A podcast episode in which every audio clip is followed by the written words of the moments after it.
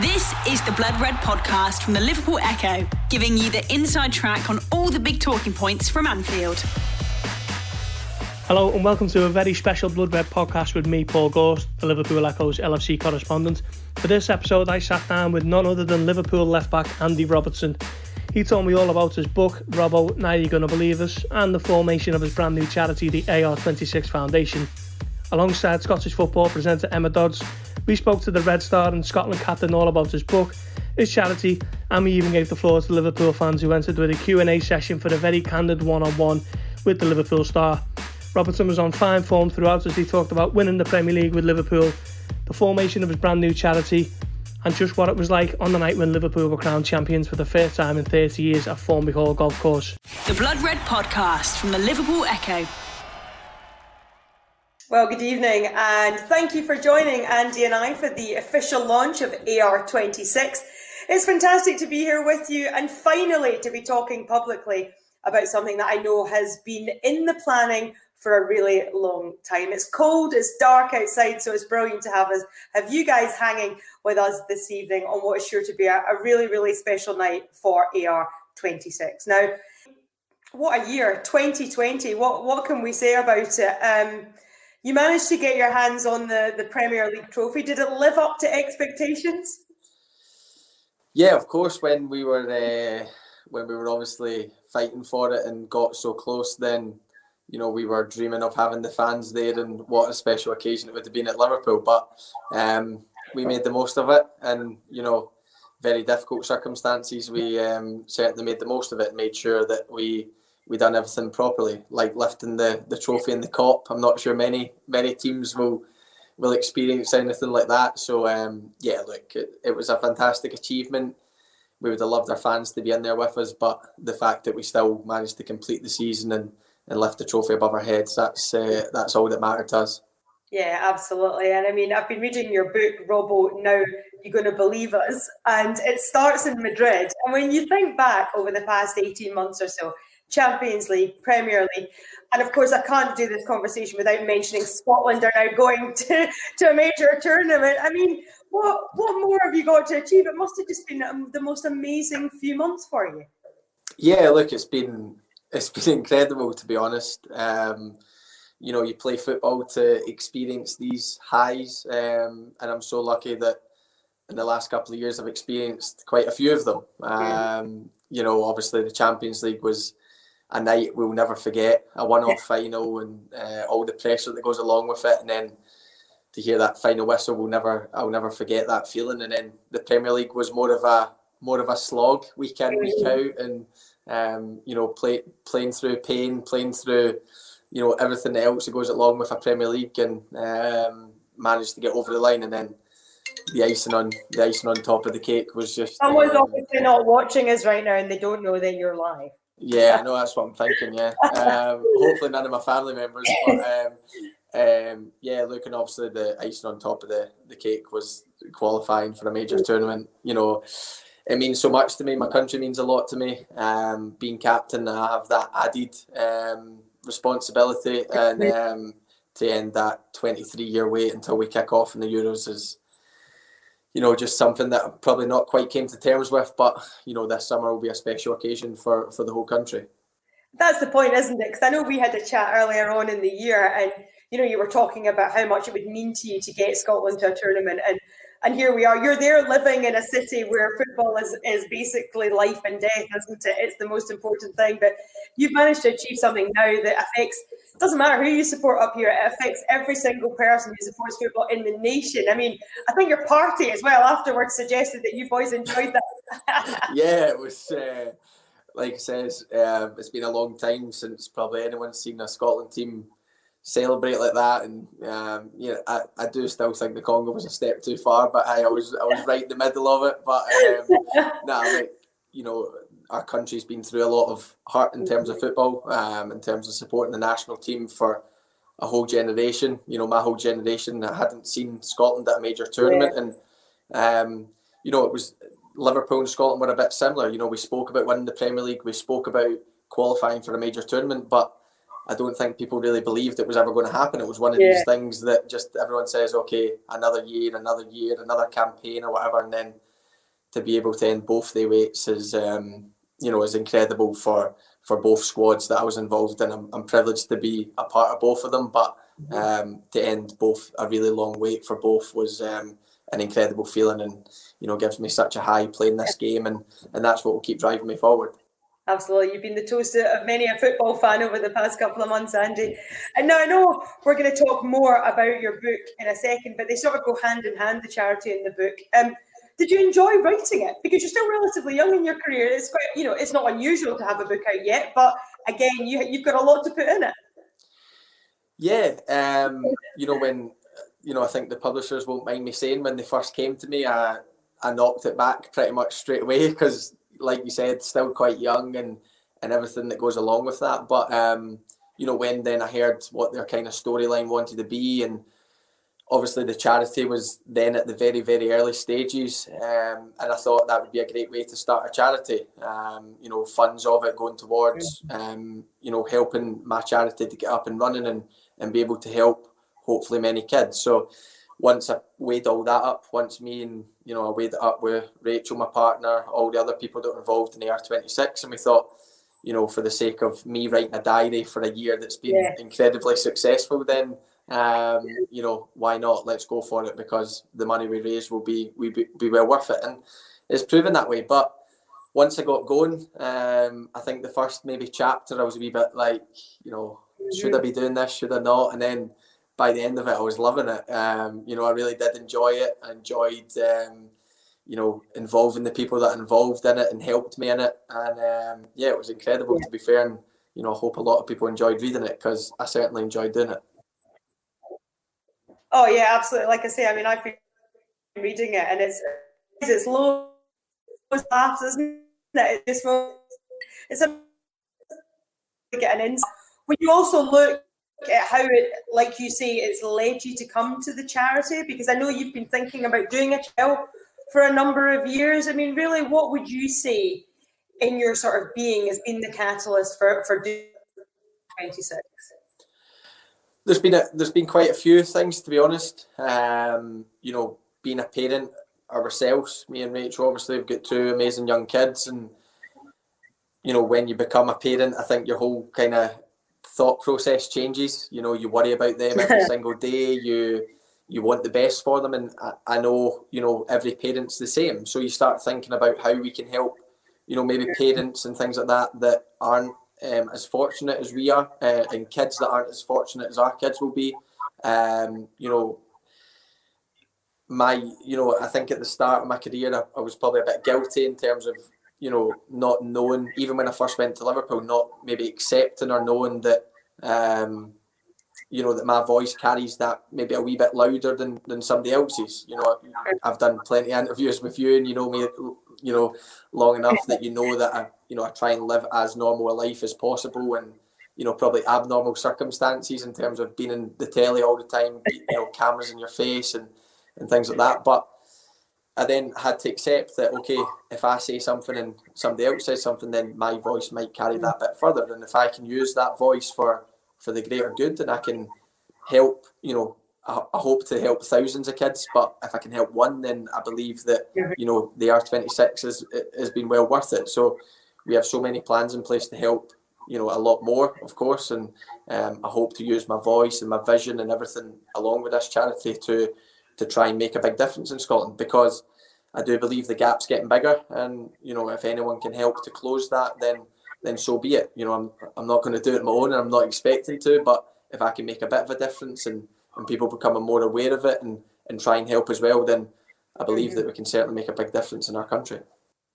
Absolutely, and it's why we're isn't it to try and raise awareness. You can see the the website details of where you can donate under the, the screen at the moment. You know, this is a collective and it's leading it. You know, if anyone can help, then obviously it, it goes without saying that it would be massively appreciated and it's all going to an unbelievable cause. But at this time of year as well, I believe that we're launching with a Christmas campaign. Can you tell us a bit more about that? Yeah, look, perfect time. Um, it's just kind of fallen all into place round about Christmas time. You know, I think we started you know, we started putting the things in place about February time, you know, March, I think it was, just mm-hmm. before COVID, and then COVID let us focus on it a lot.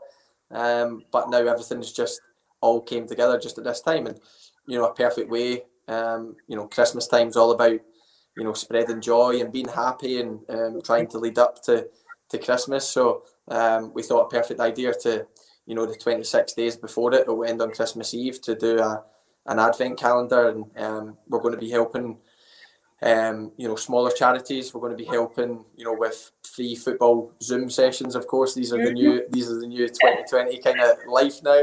Um, and then you know, helping helping people with life changing experiences as best as we can just now. And yeah. you know, I, I think um, I think we're giving you an exclusive on here that about day one, and um, it's a life changing experience for for two families that are going through a you know a tough time at this moment. And you know, I'll let Callum's mum Callum's mum explain it a bit better, but um, it's a fantastic opportunity for two families that are maybe struggling at this moment in time. Mm-hmm. Well, without further ado, you've already introduced it beautifully. Let's do the big reveal then, and let's see exactly what day one of the calendar reveal is all about.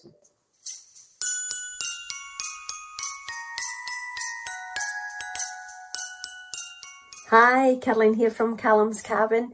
Um, we're just absolutely delighted to be the recipient of the AR26's first day um, of the Advent calendar um, door Christmas campaign.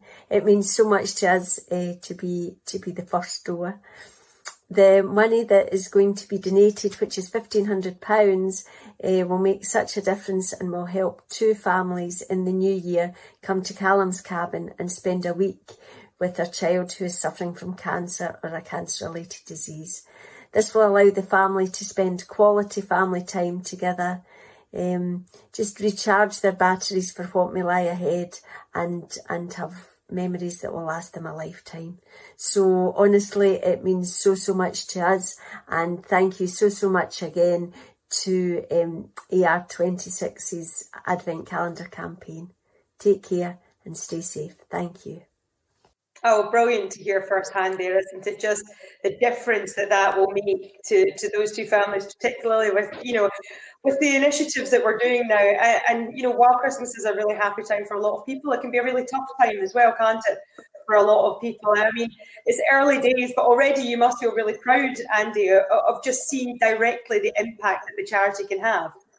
Yeah, I think I think we're all really proud of it. You know, like I said, me, Rachel, the AR26 team behind us, we're all already proud and we're not even got started because you know like you said my my kids will wake up from you know presents from santa and you know presents from family and stuff but you know some some families aren't you know as, as lucky as that and that's why you know without giving too much away further along the way you know we do you know christmas presents and things are a forefront of a couple of the doors and and things like that. So um look the fact that we can give two families you know a week's holiday and the Isle of Bute and um, at Callum's cabin is, is incredible. And like I said, you know, I've mentioned COVID quite a lot, but staycations have became a lot more more common in 2020, and you know, we thought that was the perfect way to kind of kick everything off. So, mm-hmm. um, you know, incredible when the new year kicks in, then obviously we'll um, we'll have two families going there, and it might just give them that little bit of respite that that they need through a really tough time. Might be able to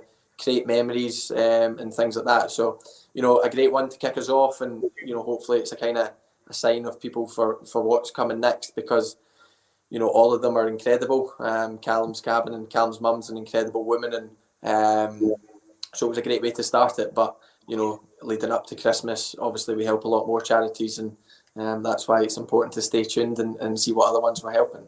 Yeah, that's that's the point, isn't it? There's so many unsung heroes out there that are going to benefit. But let's bring it back to the book then, because all the proceeds from the book are, are going to your charity, which, as you've touched on, was one of the reasons that you did it. But um, you know, the book, like I say, I've said it again, I'm reading the book at the moment. It's a brilliant gift if anyone's looking for something to put, you know, in the Christmas pile. There it is. There you can get it, and it's you know, you can tell by the way it's written that it's it's straight from Robbo's heart and Robbo's mouth as well. So it's brilliant to see. But um, we're going to have a little bit more of a look into some of the best bits of it, though. I, am slightly ahead of it because I've been reading it, but we're going to bring in now Paul Gorst, who's the Liverpool correspondent.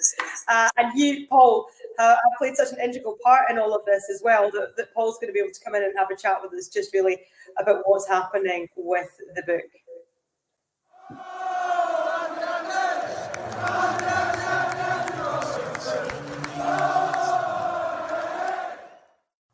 And by the magic of 2020, Paul is now with us. Paul, it's great to have you here. Welcome along. You know, it's brilliant. I know you've got so many stories and so many questions for Andy now. So let me hand over the floor.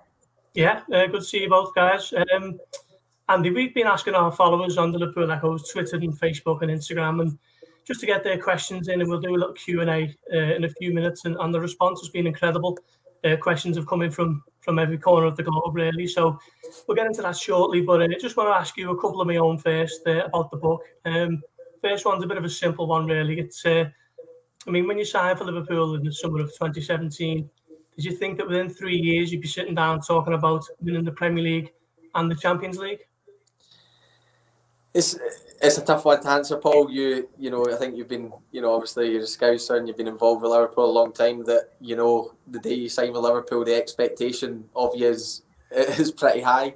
Um, and we're you know we're a club that expects trophies, expects success, and of course, the Premier League title was a long, long way waiting. But you do believe, and I did, I did believe. Um, probably why the the um, you know the book's called now. You're going to believe us, but um, you know whether you know whether I knew it was going to happen within the first three years. I, I don't think I'm a psychic, but I did believe that I was enjoying, uh, you know, joining an incredible club that was going in the right direction under the manager and you know the signings he was making and the kind of way he was transforming the squad into the way he wanted it. So I did believe success would come. Um, obviously, I'm not going to say that I knew we were going to win the Champions League and the Premier League within 12 months of each other, but um, I did believe that we could be successful, and I think we've shown that, and hopefully it's just the start. Hopefully there's more trophies to come, but you know, only time will tell on that. Yeah, well, to, to our tonight's event, uh, we've got a little little video I want to show you. Um, from none other than your manager Jurgen Klopp. So uh, just hand you over to Jurgen for a few minutes. Hi. So, look what I have in my hands. This is a book from and with Robbo the famous number 26 from Scotland. And in my version, look at this. There's a little personal note. And so that's good. So I probably will wait for the audio version or maybe this will be the first book I read in English, which, has nothing to do with football tactics, I hope at least. It's about our journey, I think, in the last year. Didn't read it yet, will do it 100% and um, I was involved in some of the stories, so I can tell you it was a pretty interesting year. So if I would not have it already, I would buy it now. no greater endorsement, really, is there? Yeah, are going to buy the book for Christmas. Yeah, if people aren't buying it after that, then I may as well give up, Paul. uh, remember the first day we got the first copy and I gave it to the manager and he was buzzing. But um, yeah, it was. Uh, I think he, I think he has waited on the audiobook. To be honest, I don't think um, he's going to read, especially some of the Scottish probably slang and stuff like that. So I'm not sure he'd quite understand it, but um, hopefully we'll have better luck with the audiobook. Yeah, um, I wanted to ask about your manager actually in, in the book. Uh, the, an interesting bit is around about uh, Boxing Day when you went to Leicester and you just come back from the, the trip to Qatar for the Club World Cup and he allowed you the extra the extra day off to spend Christmas morning with your families rather than training and so on. And you kind of said how much that meant to you and the rest of the squad, and, and kind of spoke to the trust that he he has in you all. I mean, um, is that one of his big strengths as a manager to kind of have that relationship with his players and, and make you want to kind of play for them a little bit more? Yeah, I mean, like obviously, you know, being a week, um, obviously we had the Club World Cup and being the week before Christmas away from, you know, a lot of us have young families, young kids that um, you know, are getting excited for Santa coming and excited for families coming down and things like that. And for us to be the other side of the world was tough. The manager knew that, and we all knew that. And you know, it just shows you what a good, you know, man manager and what a good manager he is. That you know, he realised that, and he thought going to a hotel on Christmas night before the Leicester game was wasn't a good idea. And to sleep in your own house, sleep in your own bed, and like you said, the trust they put in us to you know, not get carried away with Christmas dessert or anything like that, then um, you know it shows you that he certainly understands our situations. He certainly, you know, he had a young family once, and you know, obviously his kids are a lot older now, but um, he was probably in the same, you know, situation. So um, you know that that really you know, was a nice touch. And then, you know, you see what happened the next day. I'm not saying it was completely down to that. You know, there was a lot of people saying we were going to come back and we were going to be tired and the wheels might fall off the title charge and everything like that. And, you know, we really wanted to prove people wrong when we came back. And I think that's what drove us forward the, the next six to eight weeks. But, you know, small things like that you always remember and um, it makes you a lot more happier going into the next game. And, and I definitely think we showed that in Boxing Day because it was probably our best performance of the season. Mm. Yeah, you also spoke in the book about when you learned that Melwood was going to be suspended and, and football would be kind of closing down for, you know, no one knew at the time how long it was going to be for. It was eventually three months. I mean, what was that period like for yourself and the team? Because there must have been so much uncertainty and, and, question marks over what was going to happen. And we know all about the, the Zoom chats and, and the training sessions and so on. But, um, you know, what, what was the atmosphere like for, for that period? Because it must have been so difficult. Yeah, look, it was difficult for everyone in every walk of life. Like you said, we had to you know, I'd never heard of Zoom before, and now it's, you know, I think now everyone, you know, it's one of the first things that come to people's minds. You know, instead of meeting up, should we do a Zoom or whatever? And you know, before then, it was coming to terms with it. So, look, it was uncertain for everyone. We were no different. Um, you know, the club tried to keep us informed as much as we could, but nobody knew what was happening in life, unfortunately. And when you know the death rate and the infection rate was so high, football was put to the back burner, and everything was put. You know, it was about people's health and safety. You know, I've got, you know, I've got grandparents that were in high risk. You know, my parents, you know, and things like that, and you automatically are concerned about, you know, their well-being first and foremost. And you know, I think like most families, but and then, you know, as it starts to, you know, you start getting a bit more information about football and things like that, you you then think, okay, well, we get to finish the season, or you know, what will happen, and all clubs had different agendas and everything like that. So, um, you know, the club were great with us. The club kept every message we got for them was was positive, whether it was true or not. Uh, we believed it, um, and I think that's the way they went forward with it. And luckily, when it was safe to do so, we got back to training, we got back to playing, and we managed to finish the job, which was nearly finished um, before we stopped. But you know, it was at the very start when we were in the meeting at Melwood. It was okay, take two weeks off, and hopefully we're back training in two weeks. And then it became three, four, two months, one, and then you know, it just kept on getting longer and longer and longer. And look, luckily for me, it gave me a lot of time to focus on, you know, the charity and um, put a lot of work into it. Yeah. Which, you know, when you've got a busy period, you might have not been able to do a lot of what I did do in that time. So I definitely put it to good use. Like I said, I've got a young family. We spent a lot of quality family time, which we'll, we'll never ever get back, which is so incredibly important. And um, so I, I used it to good use, but you know, the, the first day back in training, I think you could ask my partner Rachel that I absolutely went bouncing out the door. And, uh, I don't even think I said bye to them. I was straight in the car and off to Melwood I went. So um, I couldn't wait to get back. And, you know, luckily the season finished because I think that was the fairest way to do it. And it mm. proved that way. Yeah. Just before we get into the fans' questions, then, just want to ask you about the penultimate chapter of the book uh, when you mentioned it about actually being confirmed as champions. And I know that you'll you'll never forget the uh, the party at Formby Hall golf course. I mean, uh, what, what, was that like? It looked like some partying. We even seen uh, Jurgen with some of his dance moves. Yeah, to be fair, that that that was that was only the I think that was only downside to the night when he when he broke out in the when he broke out with the moves. But no, look, like I said at the start, you know, in terms of lifting the trophy and stuff, that night was the same. It was such a special night, um, you know, in really strange circumstances. We made the most of it. Um, we had all the people that were in our bubble in Melwood there, um, and it meant we could celebrate it properly because it's a huge achievement. And you know, I'd had, you know, I'd have wished nothing more that I could have went out in the streets with all the fans and and things like that, and had them all and had a big party in Liverpool. But it wasn't meant to be that night. Um, but you know, we had a great party, stayed up late, and um, you know, it was deserved after a long, hard season. We we deserved to celebrate it. We celebrated it properly, and um, that's all we can ask. So it's a night I'll never forget. Um, you know, we've got a couple of them, and and luckily, you know, when I do hang up the boots, or you know, when I'm old and I'm sitting back in my chair, then I can look back at these nights and think, you know, you know that was uh, that was one hell of a night, and um, look what we achieved. But you know, we want more of the nights, and uh, that's what drives us forward. The Blood Red Podcast from the Liverpool Echo. Uh, okay, well, we'll get into some fans Q and A then. Um, once again, for everyone watching on. Uh, thanks for submitting your questions. It's uh, it's great seeing them all coming from all corners of the globe. Um, to start with with the one the questions about wingmen. Um, so many people asking about the mini series with Trent. I mean, you're being compared to Ant and Dec quite a lot. Would you believe? Um, how did that all come about? How are you enjoying it? You seem very relaxed in, in the videos. Yeah, look, me and Trent bounce off each other. Um, we always have. Um, you know, we've got a great relationship off the pitch. Um, you know, a good one on it, but an even better one off it. And you know, they've kind of approached us to do it, and we're both, you know, more than comfortable in you know each other's company. And you know, I think the next episode, Hendo might be sitting in the back, so um, hopefully the fans enjoy that one when we we grill the skipper on a couple of things. And um, so look, it was it was fun. Uh, we just wanted you know, we know everyone's in a tough time just now, and you know, we wanted to bring a wee bit of light-hearted, mm-hmm.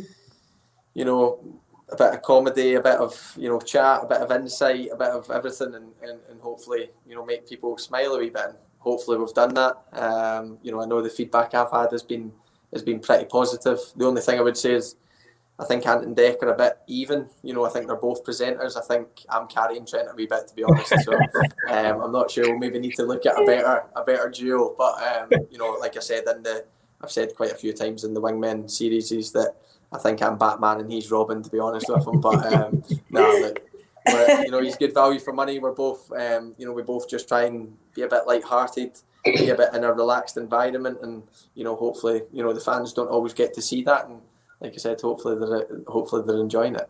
Yeah, does seem that way. Uh, okay, so we've got this one from Laura Shakespeare from Ormskirk. She says, uh, "Who is your best at LFC and why?"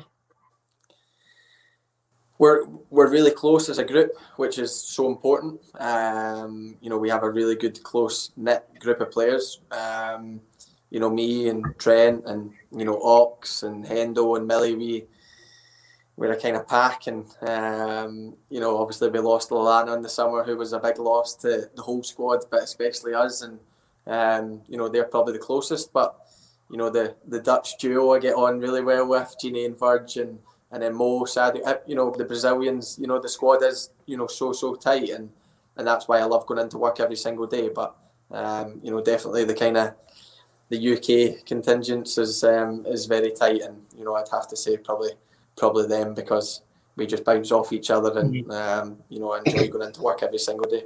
Mm. Uh, Steve Channon from Newport asks, uh, "What's the most difficult aspect of being an LFC player, and do you still have to pinch yourself when you go into training?"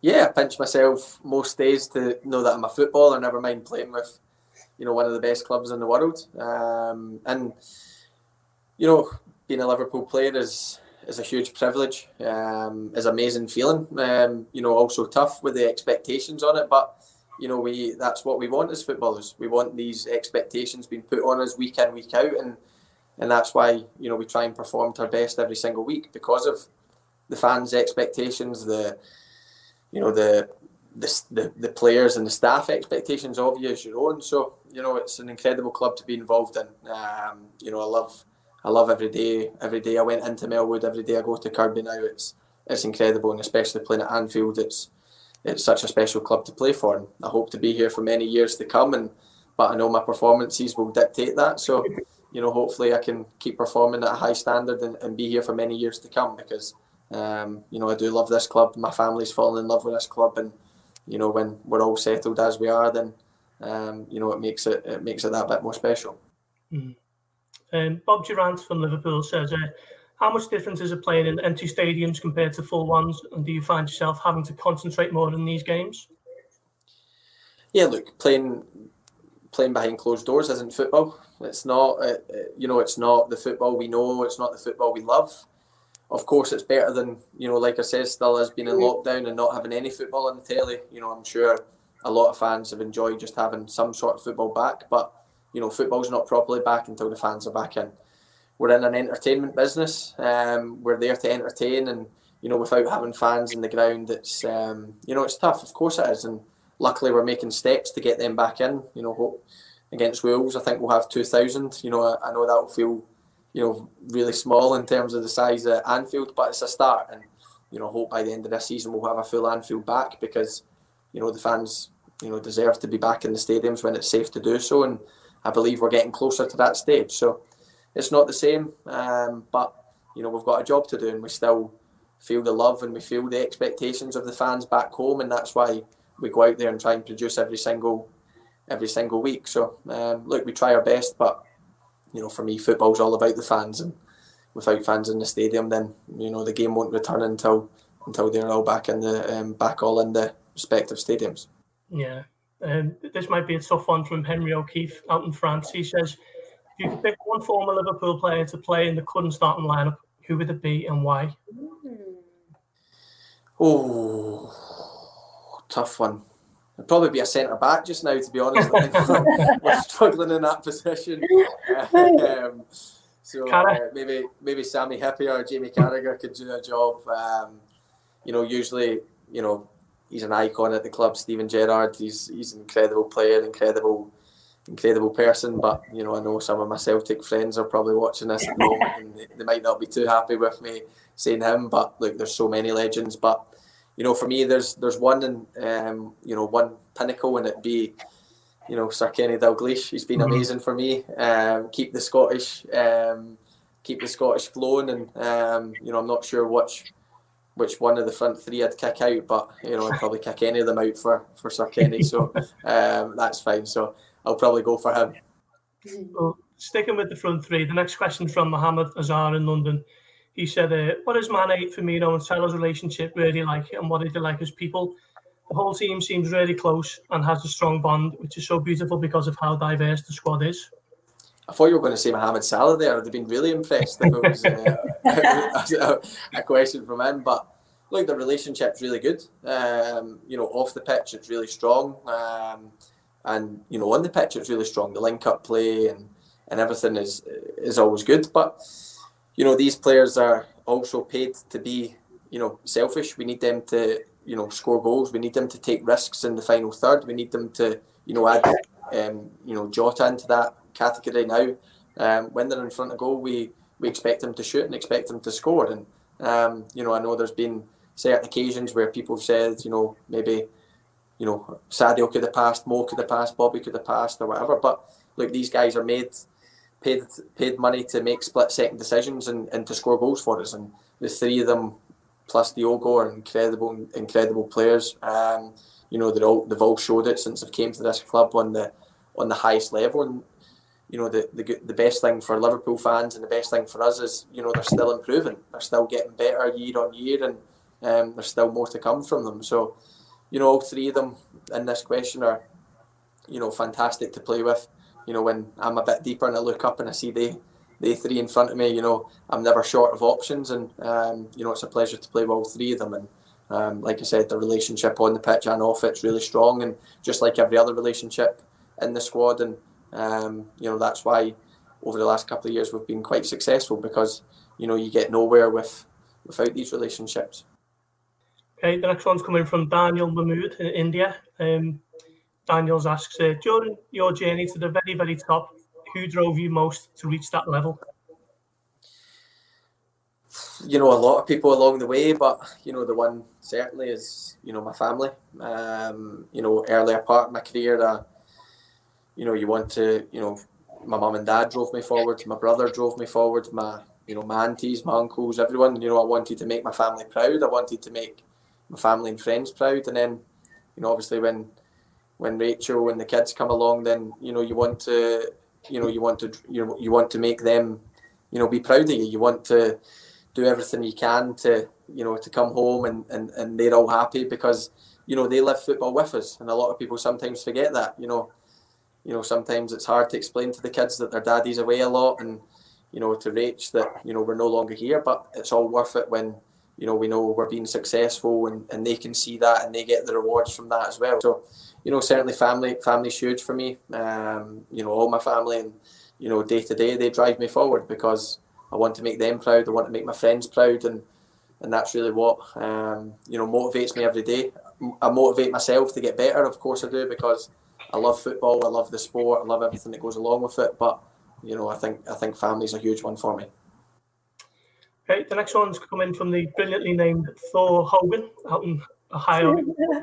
Great um, brilliant. Uh, Thor's asking, what's been the best goal celebration of your time at Liverpool? So not necessarily one of your own, but uh, you know something. Yeah, maybe... I, was, I was going to say I've only scored a couple, and I don't think my celebrations have been the best. I think Villa was just desperate to get back to the halfway line. Yeah. Brighton, my first goal was to make it five 0 in the last game of the season. I'm not sure. I'm not sure the fans were really bothered about it. Um, so um, I definitely wouldn't say mine. You know, Bobby's Bobby's famous for some goal celebrations. Um, Bobby's got some excellent ones. I quite liked uh, James Milner's one when he brought out the walking stick and kind of limped away after he scored the penalty. I quite enjoyed that one. So um, I'd have to give it to Millie or Bobby because you know, I think Bobby and the front the front lads probably have time to think about their celebrations. They maybe think during the week, if I score this weekend, what we're going to celebrate like. That doesn't happen with me. It, it, it's that rare of an occasion that I don't have time to think. I don't have time to think. It's just in split moments, and that's probably why, um, you know, my celebrations aren't aren't up to much. Um, this one's from uh, John Ashbrook in Warrington. He, he asks, which five people, dead or alive, would you have around for dinner? Oh, what tough one that is. Mm. Tough. Or do they need to be from the same household because of COVID and all the, and all the tier systems? Or is this, is this, is this yeah, post COVID? Right five. It'll be six years then. uh, five people. Um, I think Kenny Dalglish would be one. Um, I think Henrik Larsson would be one. Yeah. I do, I do, yeah, Emma, come on. You can't, you can't not get mentioned. Um, I think Jock Stein would be one. Um, you know, I'd love to, I'd love to talk about Celtic winning the European mm. Cup and things like that, and from his perspective. Um, I think who else could be one? To be fair, from a Scottish perspective, I know you know Liverpool, Man United, but Sir Alex Ferguson is huge. Um, yeah. You know, I'd love to, you know, pick his brains in the squads that he's managed and the success that he had in his career. I'd, I wouldn't mind having a chat, and I think him and Kenny would probably bounce off each other and have some fantastic chat. And then one more. Oh, I need a bit of entertainment there, don't I? Mm. Something that's going to sing at the end of the night, maybe.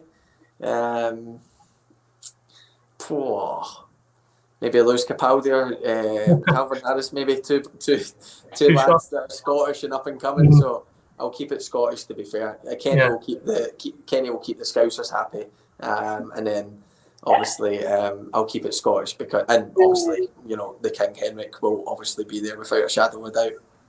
You could have had Rod Stewart if you were keeping it Scottish. I know, I know. I was thinking of Rod. I was thinking of Rod, but Rod might dominate the conversation, though. You know, it's like I know. I was trying. I was trying to kind of keep down with the kids, to be honest. um, Rod, Rod's a legend, so you know maybe. But um, I was trying to keep kind of young and fresh a wee bit with the other two I mentioned. Yeah, uh, just finally then, Andy. I mean, but here obviously for, for the for the advent of the AR26 charity and something that's so close to your heart and something you you're obviously committed to doing for the long haul. I mean, it's something we've seen quite a lot now with with this this band of players at Liverpool. So many of them do things kind of um, away from the spotlight. Some of them have got very open with their foundations and so on. Um, there does seem to be, you know, um, a collective kind of social responsibility in the squad. Is, is that something that you go along with? Yeah, and I think that starts from the club. Paul, you know the you know the club are very switched on with that. Mm-hmm. Um, you know, to be fair, Liverpool and Everton do an excellent amount in the community, um, and when you become when you become part of that and you be, you sign for one of these clubs, it's it's also your duty to buy into that, and that's why you know a lot of the lads have done work at you know the food banks from both teams mm-hmm. and and things like that in Liverpool because we know the percentage of people that use them in Liverpool are very high. Um, and then, like you said, you know, Millie's got his own foundation, Thiago, um, people like that. So, look, for me, I wanted to start something. I've always, you know, thought about it for, you know, for a few years now, and, and now was the right moment to do it. And and now I believe we can help a lot, a lot of kids and and, and the families to go along with it. So, you know, like you said, I'm really passionate about it. Um, I hope it's for a long, long time, and and we can be so successful with it because I do believe we can make a big difference with the visions we have, with the projects we have, and you know, if we can just, you know, even that gap even slightly, then, you know, we can walk away from this whenever that comes, you know, so happy with it because, you know, like I said previously at the very start, you know, I do believe the gap's getting a bit bigger than, um, you know, these underprivileged kids, um, you know, sometimes get left behind. And I don't think that's fair. You know, I think kids are brought into the life as equals. And of course, we get brought into different circumstances, different surroundings, everything that goes with it. But, you know, they should have a fair crack at life. And, um, you know, if they're wanting it, then then we hope to we hope to provide that for them, and then it's up to them to to go and take it and go and take the opportunities and be a part of a team and be a part of a community and everything like that, and and go and try and really make make their own life because in my life everything I've done I've tried to do it 100% and you know forget about my football. I'm not I'm not Andy the footballer here. I'm you know I'm Andy trying to start my own charity and be you know I've put 100% in a lot of things in my life and you know I think if if everyone can do that then you know you'll be as successful as you're going to be because you know you've left nothing behind and and you've put your all into any job and or whatever so um, you know that's definitely our vision that's definitely our aim for the Hope for Youth project, especially, and um, you know I'll certainly be the one trying to drive that forward. Yeah, well, best of luck with it because it's another brilliant cause. Uh, a time when when people need it, don't they? Let's face it, it's, it's as difficult as, as it's ever been at the moment. So um, good luck with that, and I just want to say uh, thanks a lot for your time, and I'll pass you back to Emma. Thank you very much, Paul. Top man. Honestly, brilliant, isn't it? It's great to hear your, your own experiences, Andy, and to, to, to field some of the questions from the fans because I know a lot of them love that personal engagement with you. And when we were putting stuff out on social media, you know, earlier on this week, we did say we would ask some other questions as well. I've just got a couple more here to put to you before no we before we go. But one here from Aidan, and it really just follows on from the last answer that you gave. But it says, uh, "What different ways um, is the AR26 charity hoping to engage with young people in Scotland?" Uh, and obviously, what are you hoping to achieve? I'd say probably in the next five years. Yeah, look, we have three main projects. Um, you know, the first one being the AR26 Football Academy, where we hope to take, you know, football up and down the country um, for free um, and provide, you know, free coaching and, um, you know, being like you said, being a part of a team, being a part of a community can really bring on kids in terms of life skills and everything like that. And that's what our coaches will, will, will aim to do. Um, and we look to try and take that up and down the country to, to help as many kids. And look, we know you know, I've got two kids of my own. I know if as a as a parent, if you can get an hour or two respite in a in a week, then it can make a huge difference. So look, we hope to help these parents as well by you know taking their kids off the hand for a, for a, you know an hour a week or an hour a month, whatever, until we get going and. Um, and being able to, like you said, be a part of a community, be a part of a team, make new friends, mm-hmm. learn life skills and everything. So that's one of the that's that's one of them. You know, the second one's the the life changing experiences for um, you know kids that are maybe going through a really difficult time in terms of you know sickness or illness or um, you know things like that. Trying to trying to give them something to smile about in a really tough time. You know, I've I've experienced that. You know, when you know we get the privilege of going to you know hospitals and stuff at Christmas time and and being able to see just how how much of an impact you know small gestures from us can can make an impact and, and can make them smile and can yeah. you know maybe give them a lift through a really tough time. And and also you know like I said earlier you know I worry about my kids every single day and I can't imagine anything um, you know being wrong with them. And I know it can be tough on the parents and it can be tough tough on um, you know siblings as well. And you know we hope to just give them an experience that will be you know like Calum's Cabin you know a week away to go and enjoy it. And you know of course hopefully once COVID uh, is all over and you know travel bans are over and concerts are back open, stadiums are back open. Hopefully, you know we can do a lot more things around it and give people really life changing experiences. So you know that one we're obviously excited about. And then the last one I'd obviously just touched on the the Hope for Youth project, where you know it's for our kind of young adults or our teenagers maybe to try and further their education, to try and further their life skills, to try and you know, link up with small businesses, big businesses to try and give them, you know, maybe paid work on a, you know, three month contract and see how they do and, and try and get them work that might provide for, you know, their family or might provide for, for them, you know, growing up. So, um, you know, these these are things that are all in place. These are things that are all ready to go. And there are three, you know, big projects that we'll look to develop, we'll look to, you know, build on, of course. And and I think in the five years, that's we we try and help as many kids, as many families as possible by doing that. You know, we want to, you know, it won't happen overnight, but we want to provide free coaching, football up and down. In, in, in five years, I hope we've achieved that. I hope in five years we have a full program in place for the Hope for Youths, and in five years, I hope we're still helping, you know, kids put a wee bit of smile on their face when they're going through a really tough time. So that's our aim. That's our long. That's our short term and long term aims, and you know, I really hope we can be successful in it because I'm really excited by all three of the projects. Oh, and quite rightly so. And I think everybody who's on this Facebook Live tonight or, or whichever social media platform you're watching it on, the fact that you're here means you're interested, and the fact that you can actually play a part in it as well. It's not just down to Andy and the AR 2016. You know, you can see, like I say, the the website at the bottom of your screen that you can help donate or you can get involved in some of the initiatives that are happening to try and help people who really, really need that. And so it is fantastic that we're all here tonight. I'm going to sign off with a question from Claire Leslie because this one, it's not necessarily to do with the charity, but it came as a result of us posting. And I, I think it's going to give us a bit of an insight into you, Andy, as a, as a footballer. Do you have any pre match superstitions or rituals? And what is your pre-match meal of choice? I mean, I think that actually gives us more of an insight than anything. In terms of pre-match routines and stuff, I'm I I stick to the same routine all the time. But if ever anything happened to to miss that routine, then I wouldn't be. You know, I'm not saying that I wouldn't be able to cross the white lines and be. So I wouldn't say I'm superstitious, but I do like my I do like my routine. I don't change it. I keep it the same, and mm-hmm. you know, it's to be fair, it's worked for me. You know, it's always been the same since Queens Park Cup. So um, don't change it. no, no, I'm not going to change it. Don't worry, I'm not going to change it. It's well drilled into me. So um, you know, in terms of that, that's um, you know, but if anything, you know, sometimes we're running late, sometimes things like that, and sometimes you don't have time to do all your bits and bobs, and you just get on with it. But in terms of pre-match meal, I'm always the same. I'm always chicken, pasta, and a bit of pesto sauce, and then I'll have a kind of because I, you know before games I don't like eating. I kind of struggle to eat, so uh-huh.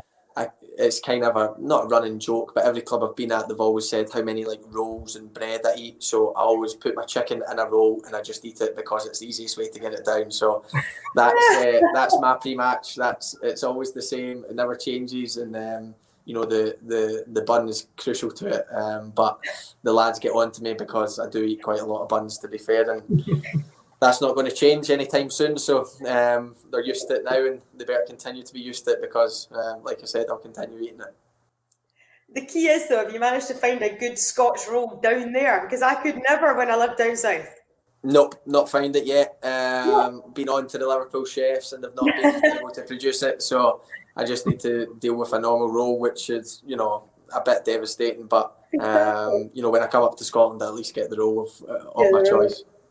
Exactly. Well, there's a secret, kids. Anyone who's looking to be an aspiring footballer, put your chicken in a roll. That is, that's the secret. Listen, it's been such a pleasure to talk to you. It's been so great to share this experience of launching the AR26. Andy, thank you for your time. Thank you for your foresight to start doing this. I'm sure I speak on behalf of a lot of people who are going to benefit from this. Paul, thanks so much for, for joining us tonight and for, for collating those questions from the fans. We wish you all the best of luck with the charity. It's not going to be down to luck, though. It's going to be down to hard work and dedication, which I know you already have in place. For anyone looking for more information, as I say, the, the website's going across the screen. All the social media channels have it. But for myself, it's been, you know, thank you for asking me to be part of it. It's been an absolute pleasure. And, you know, I just wish you all the best and, and no doubt see you soon. Thank you very much, guys, and thank you both for giving up your time. I know, you know, I couldn't think of anyone better to do it. Emma, you know, I've done it a lot with you, Paul. Perfect to represent the Scousers. So thank you both for giving up your time. And like you said, it's going to be down to hard work, and we've got a team that's willing to do it, and hopefully that grows, and and hopefully, um, you know, people can start seeing a big difference um, with the projects we have in place. You've been listening to the Blood Red podcast from the Liverpool Echo.